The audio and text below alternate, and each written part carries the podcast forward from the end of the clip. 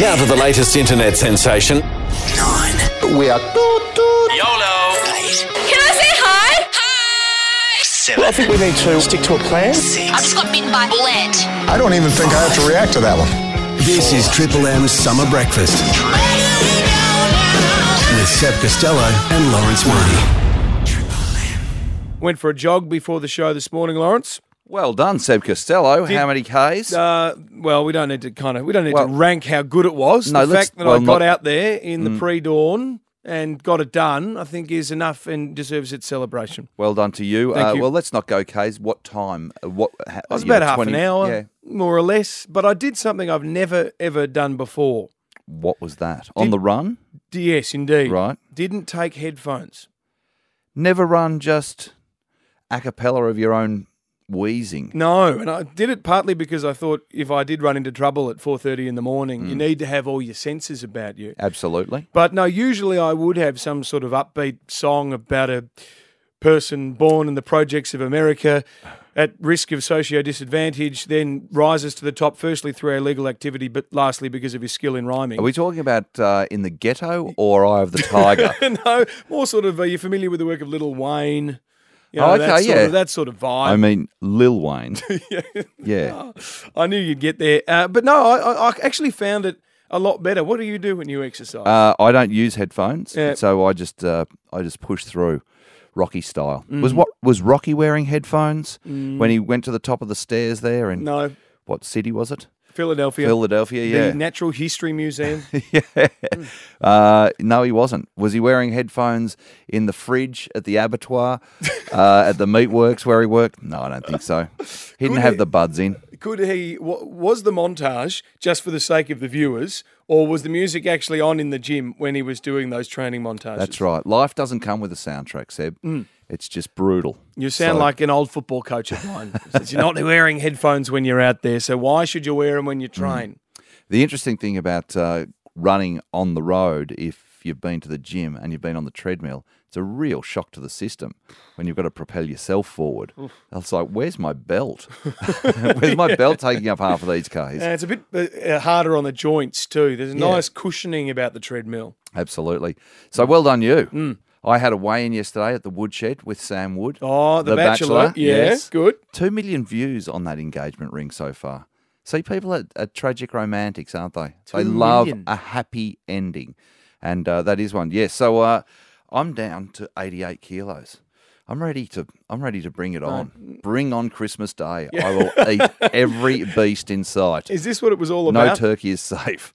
Is this what it was all about, just loading and making sure that there was room come Christmas? Well, I think about maintaining and losing a little bit this time of year is the difficult thing. And so if you hit Christmas Day and you're in good shape, wow, you set it up for a good day. The world is literally your oyster, given the seafood that is coming out. Your oyster, your turkey, your pig, your donkey, whatever you want to lay your teeth into. So there's a week, folks, time to start trimming back for Christmas Day. Yeah, very much so. You are going a toasted sandwich this morning, though. Yeah, I am, as a little reward. We're 9 days out from Christmas. Can I... Not 9. Is it 9? Yeah, I believe 9, so. Yeah.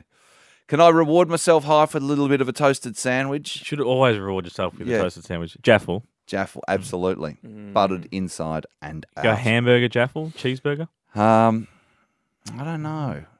It sounds... Do you actually buy a hamburger and whack it in the Jaffel? Well, I don't do it, but they basically do that, yeah. All right. Yeah. Wow. So many options out there. And tell me this, Lawrence. Why do you like perfume when it's indented on the Melbourne Renegades shirt of Danny Wyatt that you're sniffing after she leaves, but you don't like it when I apply it to myself in the studio? Well, working in a radio studio is a close confine, like many workplaces, and I think there should be rules, i.e. if you're eating something that has a particular piquancy or like a dim sim tuna outside the house, outside the workplace, and you missed when you apply perfume. You don't do a little bit of a spray behind the ears or onto the wrists. You actually create a mist and walk through that mist so you get full coverage, and you've got a particularly let's say some high notes on your fragrance. It's a Ralph Lauren polo, I believe. Yeah, well, it's that's just a standard. Usually I go for something a little bit more different. But yes, if it's just a standard smell, the Ralph Lauren blue is tried and tested. Yeah, and I think it's the journalist shower too, isn't it? It's like you're feeling... Because we're muckraking all day, running around sewers. Ambulance chasing. Just running through a mist of Ralph Lauren polo, you think that it's going to absolve you of your sins. It's just that it becomes overpowering. And I ask that you do it outside, please. It's like smoking. I don't think, passive after shaving. I'm breathing a lot of that in. I get it's a confined space, and I wouldn't think that Royce Harting would be appropriate in the studio. No, absolutely not. But surely a bit of perfume is... sort of far more attractive. It just becomes overwhelming, and dominates the scenario for a while. I think there's a neutral smell in here. It's not overly male. It's a good kind of like officey neutral smell. Well, you come off the bike and you've all been exercising and everything. I would think that my, personal hygiene is pretty good. I'm well deodorised. Come over here, mate. You can walk through a Ralph Lauren shower. You just want to sniff me, don't you? Oh, there is one sniffer in this studio, and it's Hyphen. Chris Gayle rolled out yesterday by the Melbourne Renegades, and surely go Renegades. Well, considering the state of West Indian cricket, you would think Chris Gayle's response to this question, "Would you consider playing Test cricket for the West Indies this summer?" You would think that would be the headline. Here's how Chris Gayle answered that, by the way. We just have to wait and see what will happen on Boxing Day. I got a white shirt if in case needed. But forget all that, because there's one thing that's caught our eye about Chris Gayle this morning. As he adorns both the back of the Herald Sun and The Age, I mean, he is Melbourne's biggest sporting news today, Chris Gayle. Page 109 from the great paper of record, the Herald Sun, Ronnie Reid, legend of the sports writers game, details how Chris Gayle's mansion in Jamaica boasts an in-house strip club and a hanky-panky bed. Now, there's probably a point of order being called by all of our listeners saying, well, a hanky-panky bed, is there any other kind? And let's just say, to define a hanky-panky bed, I think we're going Austin Powers style. Yes. I think he's got a round bed. Which end do you sleep at? Well, there is no end. And that's where the fun begins. Just find your spot on the bed. And hanky-panky in shoes. I've gone to Chris Gayle's Instagram page and he has posted a photo. Should we? Well, some of it's a little bit, if you've got kids in the car, just watch out. But he has posted a photo of the in-house strip club. And he says, from the pool to the strip club, if you don't have a strip club at home, you ain't a cricket player. Hashtag life is for living. And on his Instagram account, he's always surrounded by a lot of lovely ladies too. So he does enjoy female company as well as playing cricket. But the thing is, and we've been asking one another this morning, Seb, what do you have in your man cave? Have you got a hanky-panky bed in a strip club next to your lap pool? Or is it just a nice collection of Star Wars memorabilia in your Millennium Falcon-style man cave? Well, besides the combat sports, Lawrence, my great passion as a child that I always expected to grow out of but never did was professional wrestling. So I have my collection of pro wrestling stuff. So the folding chair from the global warning tour of the WW, then F, now WWE, at Etihad Stadium back in 2005, that at the time set all sorts of records for the stadium in terms of attendance. Stone Cold didn't come. Main event was a triple threat between The Rock, Triple H and Brock Lesnar. But they let you, if you're in a certain section, you could take home the folding chair. So that was sort of my memento. What's in your man cave? Well, I'm a massive Tintin fan, so... Tintin figurines. Fantastic. Some people call them toys. My wife does sometimes disparagingly. But, a lot of Tintin memorabilia. Bit of Snowy. I mean, the boy journalist, seeking out the story. I would have thought that the boy journalist might be a fan or a big hero of yours, Seb. But Snowy and Tintin and, of course, Captain Barnacle. Haddock. Captain Barnacle. Captain Haddock, yes.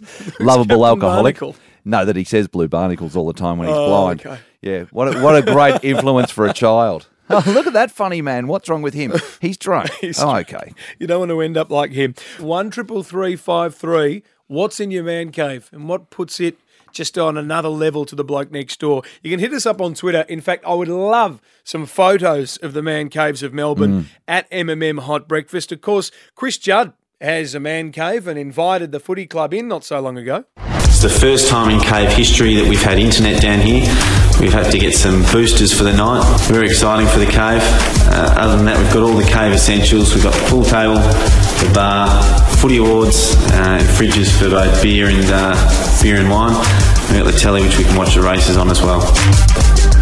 And, of course, essential to any man cave is the mandatory man cave rules at the entrance, some of the, which on Google include no bitching at any time, and talking about feelings earns a lifetime ban. David Werribee, what have you got in your man cave? Being a married man, I'm not so elaborate as Chris Gayle. I've only got hats and stubby holders. How many you got, Dave? Around 500 stubby holders and 400 hats. And where have you sourced the stubby holders from, Dave? I work for a spare parts company, so a lot of it's advertising from different manufacturers. Oh, yeah, freebies. Yeah. And also probably purloined here and there, I dare say. There's a stubby holder. I'll take that home for the collection. Yeah. That's magnificent, Dave. Good on you. Matty at Healesville, what's in your man cave? We got a sport. Oh, what is your sport? It's chuggington. Yes, go on. It's essentially a funnel that's fixed to the wall with a hose on it. And, you pretty much put as much beer or whatever we got in it and see how we go. But, there's a leaderboard, there's rules. And just take us through the rules sort of quickly, Matty. How does chuggington work? You drop a beer, you got to chug two. But, you do them consecutively or you can have an interval to see how you get on the leaderboard and, yeah. Oh, and have you got a name for the arena in which chuggington is played? Mansland. Welcome to Mansland. Sounds like a utopia that I'd like to visit, Matt from Healesville. Let's go to Kim at Ringwood. And have you got a man cave detail to share with us, Kim? Yes, my stepdad had started off with a car, just a normal PlayStation with a seat, that eventually became a full car simulator in the garage. Right. So what's it based off? Is it based off the PlayStation? It's an more like online racing. And it's in an actual car. Yeah, so it had hydraulics, the seats moved, it rocked, it had a wraparound projection screen around the front. What was his level of expertise to create such a wonder? He used to race. He used to race all sorts of sprint cars, V8 in his day, and he missed it so much that he started off with this little idea that's now been taken by a big company and they're mass producing them. So that is the beauty of the man cave. The ingenuity and the creativity of man is let free. Thank you very much, Kim. I've also been reminded by Dave Parker on Twitter that the wrestling event I was referring to was 2002, not 2005. Get it right. So, fair go, Captain Barnacle. Thank you very much, Captain Haddock. The relationship between myself and Lawrence Mooney has forever changed. We'll talk about Lawrence Mooney and the incident a bit later this hour. But first, let's get serious because there have been some changes made to the way everybody leaves the MCG. It's being trialled during the Big Bash matches that are to come. And to explain it, the CEO of the MCC joins us on the line, Stephen Gough. Morning, Goughy. Morning, Seb. So what's actually different? What have you done that's changed? Well, I think the most significant change is that up on Wellington Parade, the super tram stop's been constructed almost straight above Jollymont Station. So the main pedestrian traffic will flow north straight up through the park. So we've traditionally held vehicles back to try and separate the PEDs from the cars. But we're going to be a bit more organised. We're going to throw a few more staff at it afterwards and segment the parts of the park so we can get the safety up and also see if we can get the movement going. There's a massive amount of pedestrian traffic also heads south across Brunton Avenue and into Richmond Station. I'm just wondering, Stephen, is this come as the result of an injury to a pedestrian or is it just an experiment that you're running? No, it's a little bit with the change of the super stop up the other end. Where you're talking about down south has always been a high-risk area, as you say. People exit the ground and they just spill across Brunton Avenue. So we closed that for a period of time after the match to help police keep the cars away from the pedestrians as they head that way. So that'll still stay in place, but now the northern end, because of this change in the pedestrian movement for the tram stop. And I guess the key point here, Goughy, is by closing the gates 15 to 20 minutes longer than you used to, what impact do you think that's going to have on clearing the car park? How long after the last wicket is taken or the last ball is bowled do you expect the car park to be empty? Well, it's a great question, Seb. I wish I knew the answer. It varies so much from game to game. And as you know, some of us might get the inclination to leave early if that team's not going too well. Yes. So you've got to factor that in. But back to Lawrence's point, that intersection down at Punt Road and Brunton Avenue is a real danger. We haven't had an incident, but police and ourselves remain very, very conscious of what could happen. So the more that we can just separate and get as many of the pedestrians out of the way before we start to move the cars, the better. And we are throwing some resources at this one, some more people out there helping direct people and see if we can make it as efficient as possible. Last one before we let you go, Goughy. Could this happen in the AFL season? Could we have Anzac Day, the Bombers and the Pies, 100,000 people, car park full? Will the same rule apply?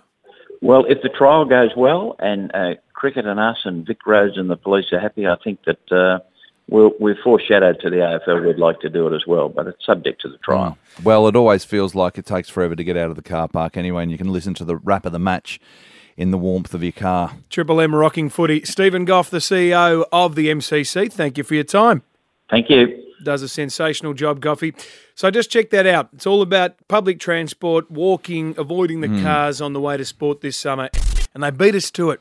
Up in Sydney, they're going to host the first ever college football game for competition in Australia. It hasn't been done for 30 years, and it is the University of California, Berkeley, the Cal Bears, playing the University of Hawaii, the Rainbow Warriors. And a name that would be familiar to some is a former Brisbane Lion and Port Adelaide Power AFL player.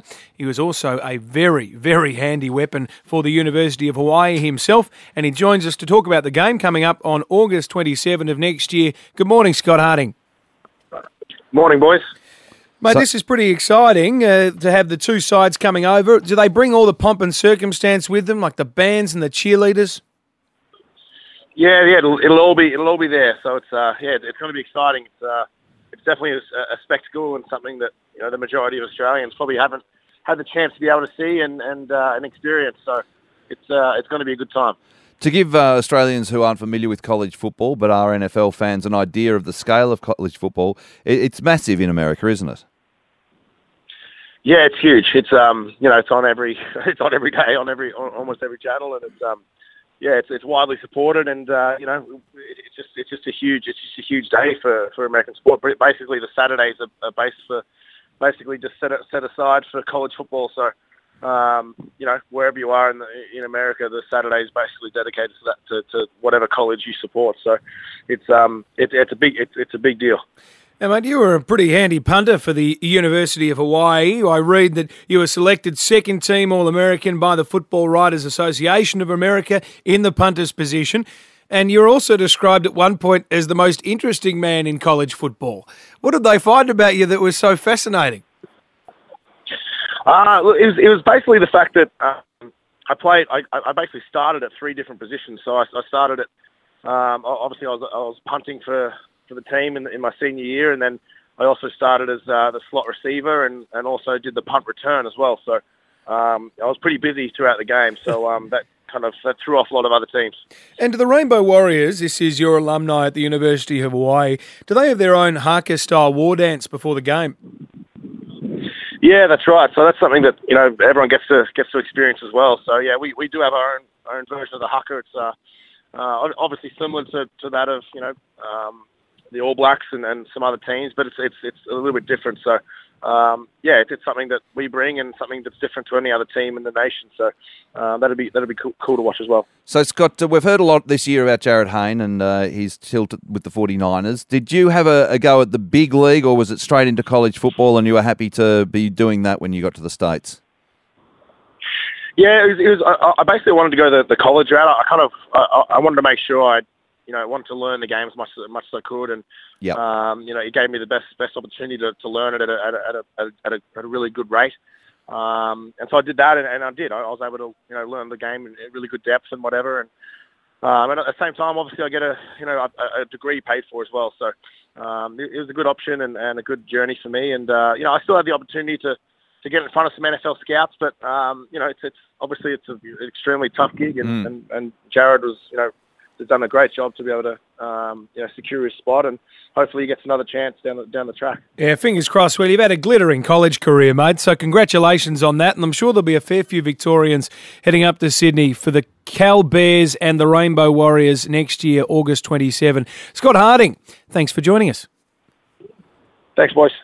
It is 22:08. It'd be a good event, wouldn't it? Millions watching on telly, promoting the country. If I got the opportunity, I would certainly go along to it. I love American football, and this will have all the pomp and circumstance as well, I'm sure.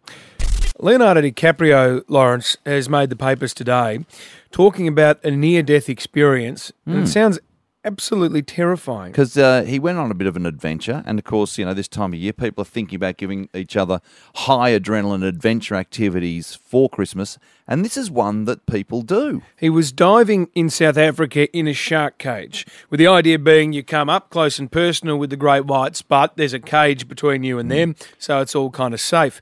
And Leo talks about how to make it all the more hair-raising, the people who run the tour throw a bit of tuna out around the cage so the sharks are attracted to it and you get a closer look. Well, as they threw the tuna, a wave came crashing over, pushing the tuna up towards the lip of the cage. A great white has come at speed, launched himself up into the air to grab a piece of tuna, and has then fallen into the shark cage with Leonardo DiCaprio. That is horrific. Okay, so what happens next? So this is Leo now. I sort of fell down to the bottom and tried to lie flat on the bottom of the cage. Meanwhile, the great white took about 5 or 6 snaps at arm's length away from my head. Wow. And meanwhile, the South African tour operator on board the boat is saying, "Oh, dear me, that shouldn't have happened. I thought I put the tuna far enough away from the cage, but it's gone into the cage. Are you okay, Leonardo? I'll tell you what, we're in big trouble here." Absolutely right. Any excuse for a South African accent. Well said. And it is the question that will be debated until Boxing Day hits us, and that is what happens with Usman Khawaja and what happens with Sean Marsh. Ricky Ponting's got a pretty clear view. I think Usman has to come straight back into the side, and unfortunately I think it's Sean that has to go back out. Lawrence Mooney, to me it's pretty harsh. You're looking at a man in Sean Marsh who went down to Hobart and made 182, who along with Adam Vogt just knocked up the highest fourth wicket stand in history, and he's out the next test. Well, I think that probably to a certain extent it's academic who is in and out of the Australian side, because whoever's in, we are going to thrash the Windies, because they are... Well, they're a bit of a rabble at the moment, and they went out in 2.5 days in a 5-day test. So, but it means a lot to a player. Obviously, at the end of your career, how many baggy greens you've got next to your name. But like politics, they carry you out in the end. So you can choose to go, or you can choose to be carried out. And far be it for me to question Ricky Ponting, who is one of the greatest cricket minds the world has ever produced. But Usman Khawaja, it has been said by Mark Waugh that if he's fit, he definitely plays. Well, I saw him hobbling round an oval up there in Sydney at one of the Big Bash tune-up games, and he did not look good at all. And when he injured, it was his hammy, wasn't it? He knew straight away. And there was a bit of heartbreak on his face, because he obviously knew the extent of the injury and that it may be, his summer. Mm. But isn't that the classic case that, unfortunately, if you do go out at injury and the team's playing well together, you keep the team together? And 182, together with Voger's 269, would suggest that lineup has found a bit of rhythm. Yeah, and that it's kind of like there's no logic to it, really. If you can't make 182 and stay in the team, what do you have to do? It's got to be consistent. Mm. That's just my call. But, I guess...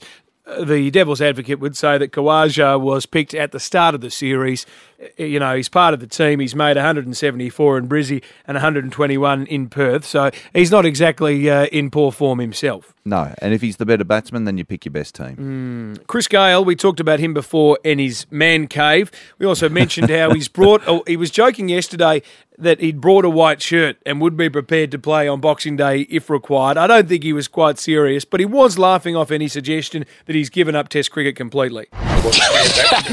I'll ask the Renegades. I'll play one match and then, yeah, I'll come back with the Big Bash. I haven't retired from the game, so, you know, it's Test cricket is still on the agenda for sure. It'd be good to see the big man out there in the Test whites for the West Indies. It would be, and it would be nice to hear more about his man cave, his in-house stripper pole, and his hanky-panky bed. We covered some serious issues this morning, like changes to the MCG car park. We're also talking before about man caves and Chris Gayle, but the morning changed forever at 7:25 this morning, with a moment that can only be referred to as the incident. And it's changed everything, like most incidents do. It's a bit like the slap, that book. You know, this is the moment. Well, there is the incident and there's the reaction to it, and it's often the reaction to it, the blowback, if you will, people's preconceived ideas of what Lawrence, should and shouldn't happen. You keep trying to position this as something that we've shared together. This was all you. I feel like a victim in this. It was all you. But I feel like the victim because I'm being humiliated and also now I'm being victimised. You deserve to be humiliated after the incident. And if I may start by saying this was on a day where you were reminding me just how important it is to behave appropriately in confined spaces. Working in a radio studio is a close confine, like many workplaces, and I think there should be rules. And you missed... When you apply perfume, you don't do a little bit of a spray behind the ears or onto the wrists. You actually create a mist and walk through that mist so you get full coverage. It's just that it becomes overpowering. I ask that you do it outside, please. It's like smoking. I don't think... passive after shaving. I'm breathing a lot of that in. Do as I do, Lawrence Mooney, not as I say. Well, it was... I think it was a point well made, but then it did come back to haunt me. So I decided to do a bit of a set of push-ups because I'm on the new health regime. And I was counting you in. You were very kindly counting them out. It was, about 150, 160, somewhere. And then I decided to show you an exercise that The Bachelor, Sam Wood, showed me, inchworms, where you go down into a squat position, crawl your hands forward into a push-up, do a push-up, and then you extend so it becomes like a plank, and so you really engage the core, and this is where the incident happened. I tell you what, the studio is full. I'm here just metres from you, really impressed at how my co-host is fit. The Hyphen's here, our producer Sarah Fayora's in the studio, and as you stretch out into a plank-like position... I'm vulnerable, I'm engaging the core, anything can happen. You Royce-hearted in the studio. I did. You broke the golden rule of breaking wind. If only the microphone's alive, but a current affair style, I have a reenactment. Here's Lawrence's butt as he stretched out into a plank like this. Yeah. That was what it was. You referred to it as deep. I've got to say, the childish excitement that ensued was really thrilling. You screamed, you danced, you punched the air with both fists, and then you jumped over my still outstretched body and headed for the door screaming, "Oh my God, this is fabulous. This is the best thing ever." That is an absolutely fabricated quote by you. That is not. And again, don't bring me into this. You were the one who both dealt, who smelt, who felt the need to Royce Hart in the studio. Now, let me say this to you, that farting at work is still one of the greatest stigmatised acts in the workplace. I'm reading a study. So this is a human rights issue now, is it? What I'm saying is that involuntarily people... let one rip occasionally. Lawrence. Sometimes they crop dust. They walk around other areas. They might head off into sales or the newsroom. Or alternatively, they go to the lift where there's a bit of solitude. Sometimes involuntarily you do it in front of others. You'd expect they might understand and cut you some slack, not celebrate like the team just won the premiership. Mate, you were presenting your very own version of The Force Awakens a few minutes ago, and I did not enjoy it. But Hyph, just one more time, the current affair reenactment. I immediately felt so embarrassed. Actually, Sarah Fayua, our producer, talked me through it. She said, it's okay, but you're outside punching the glass by that stage. Mate. So it happens in the workplace. Sometimes we just humiliate ourselves involuntarily, especially this time of year at maybe a celebratory lunch. You might go a step too far. So what's the most embarrassing thing you've ever done in the workplace? After Lawrence dropped his guts in my presence in the studio after complaining about me using perfume in combined spaces. Extraordinary. We are talking about the incident. December the 16th. 7:35. 7:35. Lawrence Mooney did this. I was doing the inchworm. Yuck. It wasn't that bad, actually, I've got to say, but let's not discuss it at length. It was just a humiliating experience for me. I'm now being subject to workplace bullying. It's really affecting my enjoyment in the house, Big Brother. What about the occupational health and safety hazard to my nostrils, Lawrence Mooney, as a result of breathing in your filth? At Mount Evelyn, John, what's the most embarrassing thing that's happened at work to you? Jumping up onto the truck, ripped the stubbies from front to back, red boxes showing. Had to make another sort of half a dozen deliveries before I could get to a workwear place and buy some insurance. Right, so you just not a simple rip there, you've ripped the whole right underneath. All the way, front to back. Happens to the best of us, John. Happened to me last week. Had to do a live cross outside the Melbourne Magistrates Court with a bit of a blowout. With the CFMEU streaming behind you. Yeah, I think they took pity on me because clearly I couldn't afford pants that had sewed up at the back. Let's go to Todd at Lara. Toddy, what's the most embarrassing thing that's happened to you at work? Mate, I was working as a panel beater a few years back and I was welding underneath a car and a molten metal fell on my bollocks. Oh! Yeah, I had to drop pants right in the middle of the workshop, chuck my bits underneath cold running water, so I was running around pantless for about 20 minutes. Were there any lasting effects of this injury, Toddy? Oh. I have an inch-long scar across my back. Did the first aid officer refuse to apply cream to the affected area? Well, yeah. So glad he said scar. Oh, Toddy, that sounds very painful. That is awesome, Todd. Oh, to Ricky at Thornbury, the most embarrassing thing that's happened at work. I had a few mates around for some drinks one night, and I think somehow we ended up with a free sample of a pad from one of these magazines, and I've gone to sit on the couch, and he slid it under me with the sticky side up, obviously without me realising. So I've gone to bed that night, taken my Dax off, put the same Dax back on for work the next day, and I've gone peak hour train ride into the city, up the elevator, all the while with a pad stuck to my ass. I'm guessing this wasn't a mouse pad, Ricky. No, it wasn't. No, it was a whopper of a sanitary napkin. Oh, so. Wow. Yeah, it took me until about 11:30 to realise. Were there any good nicknames born of this day? You know what? No one mentioned it. No one, yeah. Oh, terrific.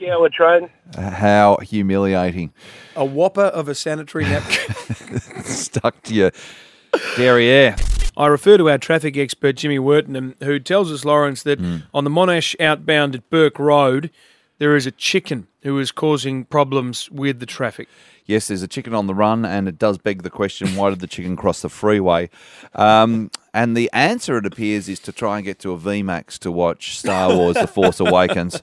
The chicken is dressed as a Jedi Knight and is trying to pull down some tickets to... Just because we can't get further details off Jimmy doesn't mean we just make up the story.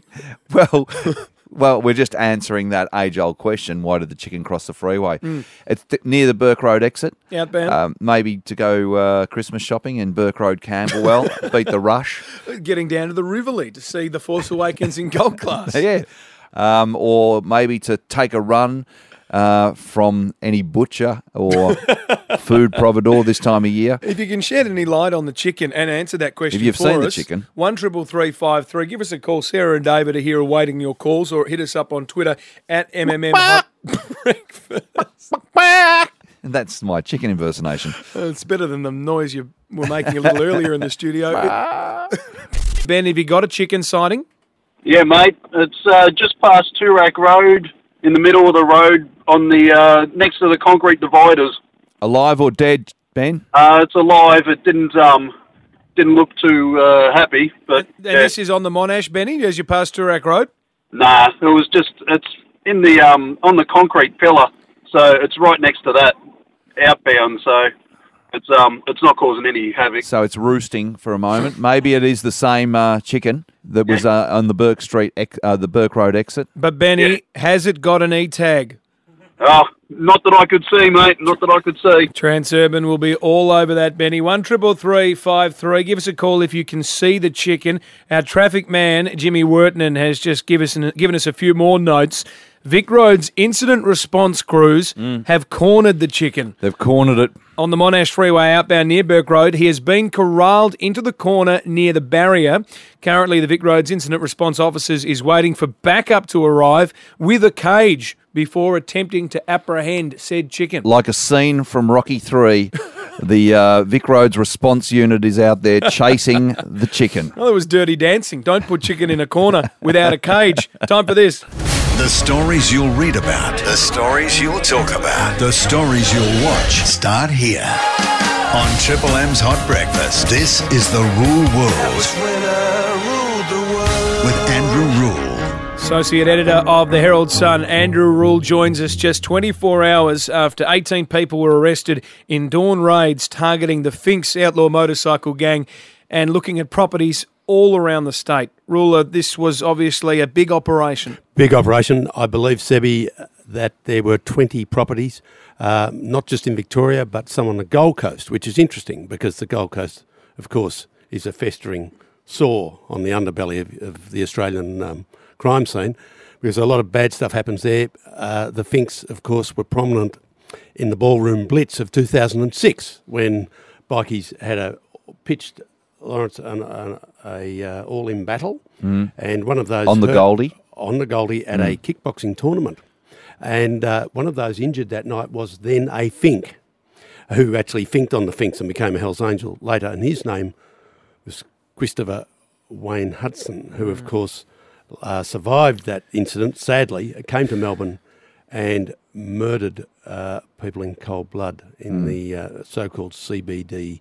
Shooting. Yes, murdered Brendan Keeler, father of three, and he's a man that deserves to be honoured, whilst Christopher Hudson spends a lot of time in jail. Where do the Finks rank on the bikie league? Number one, I guess we've got the Angels, the Bandidos, Comancheros in there. Where are the Finks now? Well, it's a fluid situation because they're always fighting for, they patch over other groups and then they claw them back. And, of course, some of this nastiness in the last few days is because the police, who are very wise people, put a bug inside the Finks club room out there at Ringwood and overheard plans to kidnap a former member of the Finks, a bloke who rejoices in the name Tommy Escort. We won't speculate on why he's called Tommy Escort, but because he might have a little four-cylinder Ford. That could be it. It'd be nothing to do with, being an escort or anything like that. So Tommy apparently fell out with the Finks.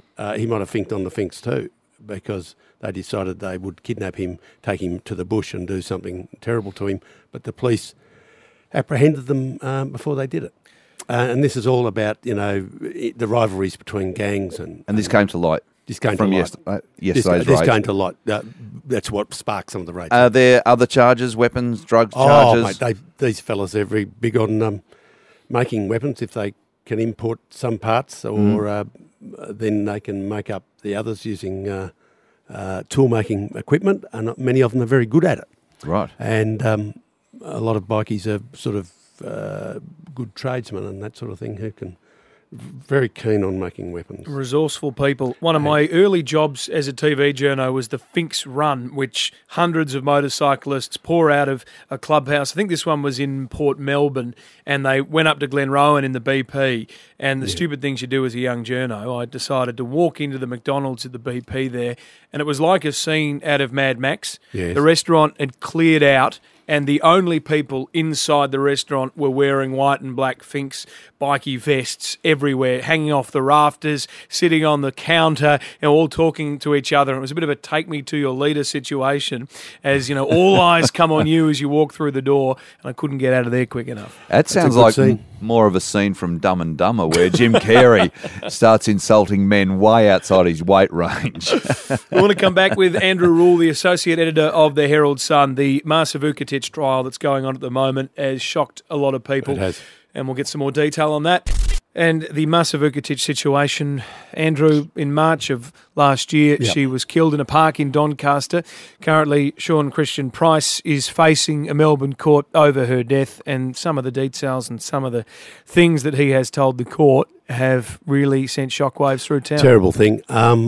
Just in recent years, the three things that I've found most gruelling to cover were this case, Rosie Batty and the death of her son, and Jill Marp. And this is a terrible thing. It's proof this fellow, I think he's descended from the Pitcairn Islanders, which, of course, are proof, as we've found out in recent years, that if you mix up pirates, mutineers and cannibals, and then they become inbred, they're not a terribly good lot, some of them. And because, of course, there was a long-running trial out there where they found out that virtually every female on the island had been tampered with by the men on the place. So it's not the best breeding ground for reasonable people. And I think our friend Sean Christian Price, descendant of Fletcher Christian, fits into that category. One of the most disturbing things about this is him talking about his insatiable desire to murder. He was released from prison on October the 7th, 2014, and it was found that he was extremely high risk of violence and sexual offending in the medium to long term, so it beggars belief that you would release someone and have that written on their file. I am not a parole board or police kicker. It's easy to blame parole boards, but in this case you would say this man is just dangerous. He's not just, you know, a killer. You might murder somebody and in 30 years you're probably okay. But this guy is a weird, violent sexual deviant. He's not going to change. No, he's not. And he hadn't changed, and they knew he hadn't changed. And the trial continues, and it'll be one we're watching very, very closely at court. Let's talk about some weapons charges now and some high crime. A 4-day trial is set to start in April next year to try Amber Heard over her importation of pistol and taboo. Where does it sit on the underbelly of Australian crime? Well, I've been talking to Barnaby Joyce, and he said it's very high, right at the top. Dangerous dogs. All the celebrities have heard about it, though. When I interviewed Ronda Rousey a couple of weeks ago, she didn't bring her Argentinian Mastiff Mochi because she had heard what had happened to Johnny Depp. Yes. Well, to be fair to Barnaby, there is a law there for a very good reason, and the reason is rabies. Yep. And we just don't bring in, you can't bring in chooks to this country. That's right. And we don't have exotic agricultural diseases to protect our primary industries, and very good too. But the pistol and boo affair is going to come to a bloody end on April the 18th next year. It's a big one. Ruler, thank you for joining us. I won't tell you my Fink story, because I'll save it for another day. Ooh, yes. I met a Fink in 1975. Gosh. And he told me a piece of wisdom which will pass on another day. 10 years after episode 3, Star Wars, back tonight at midnight, Lawrence. The Force Awakens tonight, and one man that will be there. He's got a big program ahead of him. He is the host of a great podcast, I Love Green Guide Letters, and of course, Steel Wars. It is, in fact, Steel Saunders. Good morning. Morning. Good morning, you guys. You might be misusing the word man there a little bit, Warren, for a young boy that's very keen to see his movie tonight. Now, tell us about it, Steele. It's J.J. Abrams. This is the man that rebooted Star Trek. He created Lost, the TV show, and now he's given Star Wars the going over. Well, he originally was offered the role as director, and he knocked it back. He wasn't ready for the responsibility. But both George Lucas and Kathleen Kennedy, the head of Lucasfilm, got him to do it with the question, who is Luke Skywalker? And that sort of question churned his mind. And last night, to the world, he released the new Star Wars film. And I've been staying off the internet, but what glimpses I have seen is people are pretty excited. I saw Patton Oswalt, comedian, comment that JJ did it. Yes, and the vibe I hope is, that's a positive if. The vibe is pretty positive. Just run us through the program that you have got set up for yourself, because we're going to speak to you tomorrow morning once you've seen it out at Knox, but then run us through your day right up until Saturday. Well, I've got a fair bit of press stuff to do today, and then I'll be going to the Disney premiere today at 6 p.m. They've got a bit of a pre-party on. And at 7, when everyone goes into the film, I will be leaving because I don't want to see the film with a bunch of Australian Idol contestants and people from the block. I'll be holding out to get to Knox Cinema at 12.01 for 800 screaming fans, some of which have travelled from... Two guys actually drove down from Queensland, so I hope they're okay. And people have actually come from LA. Some other podcasters are joining us. And at 12.01, we'll see the movie, and then we'll come out at about 2.15, and then we'll go directly into the giant Irish bar next door. And we're doing a sold-out live podcast reaction to 300 fans that will go to about 4:45. And that's your podcast, Steel Wars? Yeah, so that's the Steel Wars podcast. So we're trying to get the world's first podcast reaction up, and that will be up at about 7 a.m. tomorrow morning. Fantastic. And I hope by that stage it is an Irish cantina rather than Irish bar. Well, we have requested a blue milk cocktail. Good. So I look forward to... spewing that up in your studio tomorrow morning. Magnificent. Hey, one thing I did want to ask you, for some reason it had passed me by that Lawrence Kasdan, who of course wrote Empire Strikes Back, Raiders of the Lost Ark with George Lucas as well, that he was actually involved on the writing here. Has he had a big input, do we know? Yes, well, all the Lawrences in my life have a way with words. Thank you. And Lawrence, of course, worked on Empire and Jedi, and he's a great script writer for Han Solo. And him and J.J. Abrams sort of spent a month just walking around Santa Monica with an iPhone recording ideas, and their principal sort of guidelines was what delights us. Yes, what delights us, and what will delight you on Saturday is taking your long-time fiancé Jack's hand in marriage, and you asked Harrison Ford for some advice on love. Tell us what happened there. Well, inside our rings, we are big Star Wars fans. The wedding, the one Star Wars reference are these rings, which inside we got inscribed the famous quote from Empire Strikes Back, which Harrison Ford improv'd on set. Princess Leia says, "I love you." Harrison Ford replies, I know. They're one of the coolest romantic things of all time. And we had a debate on the podcast, which one of us should have the I love you, which one should have the I know. And I had the opportunity to interview Harrison on the red carpet. So I had to have the man himself declare which one. And he told me with his beautiful blue eyes that he's been married for quite a long time. And he put his arm on my shoulder and said, "Pal, you're getting the I love you." Hey, well, yes. That is fantastic. From the man himself, Steele Saunders, you're our man tonight. So soak up every minute of it, and we'll get your review on the Hot Breakfast tomorrow morning. Thanks for joining us. Thank you, guys. May the force be with you. And with you. And also, it's a bit of a responsive prayer, isn't it? It's taking me back to St. Colum's Hawthorne and the Anglican Church. I'll see you in the morning. Indeed. Looking forward to hearing Steele's review. Have a great day, everybody. Triple M.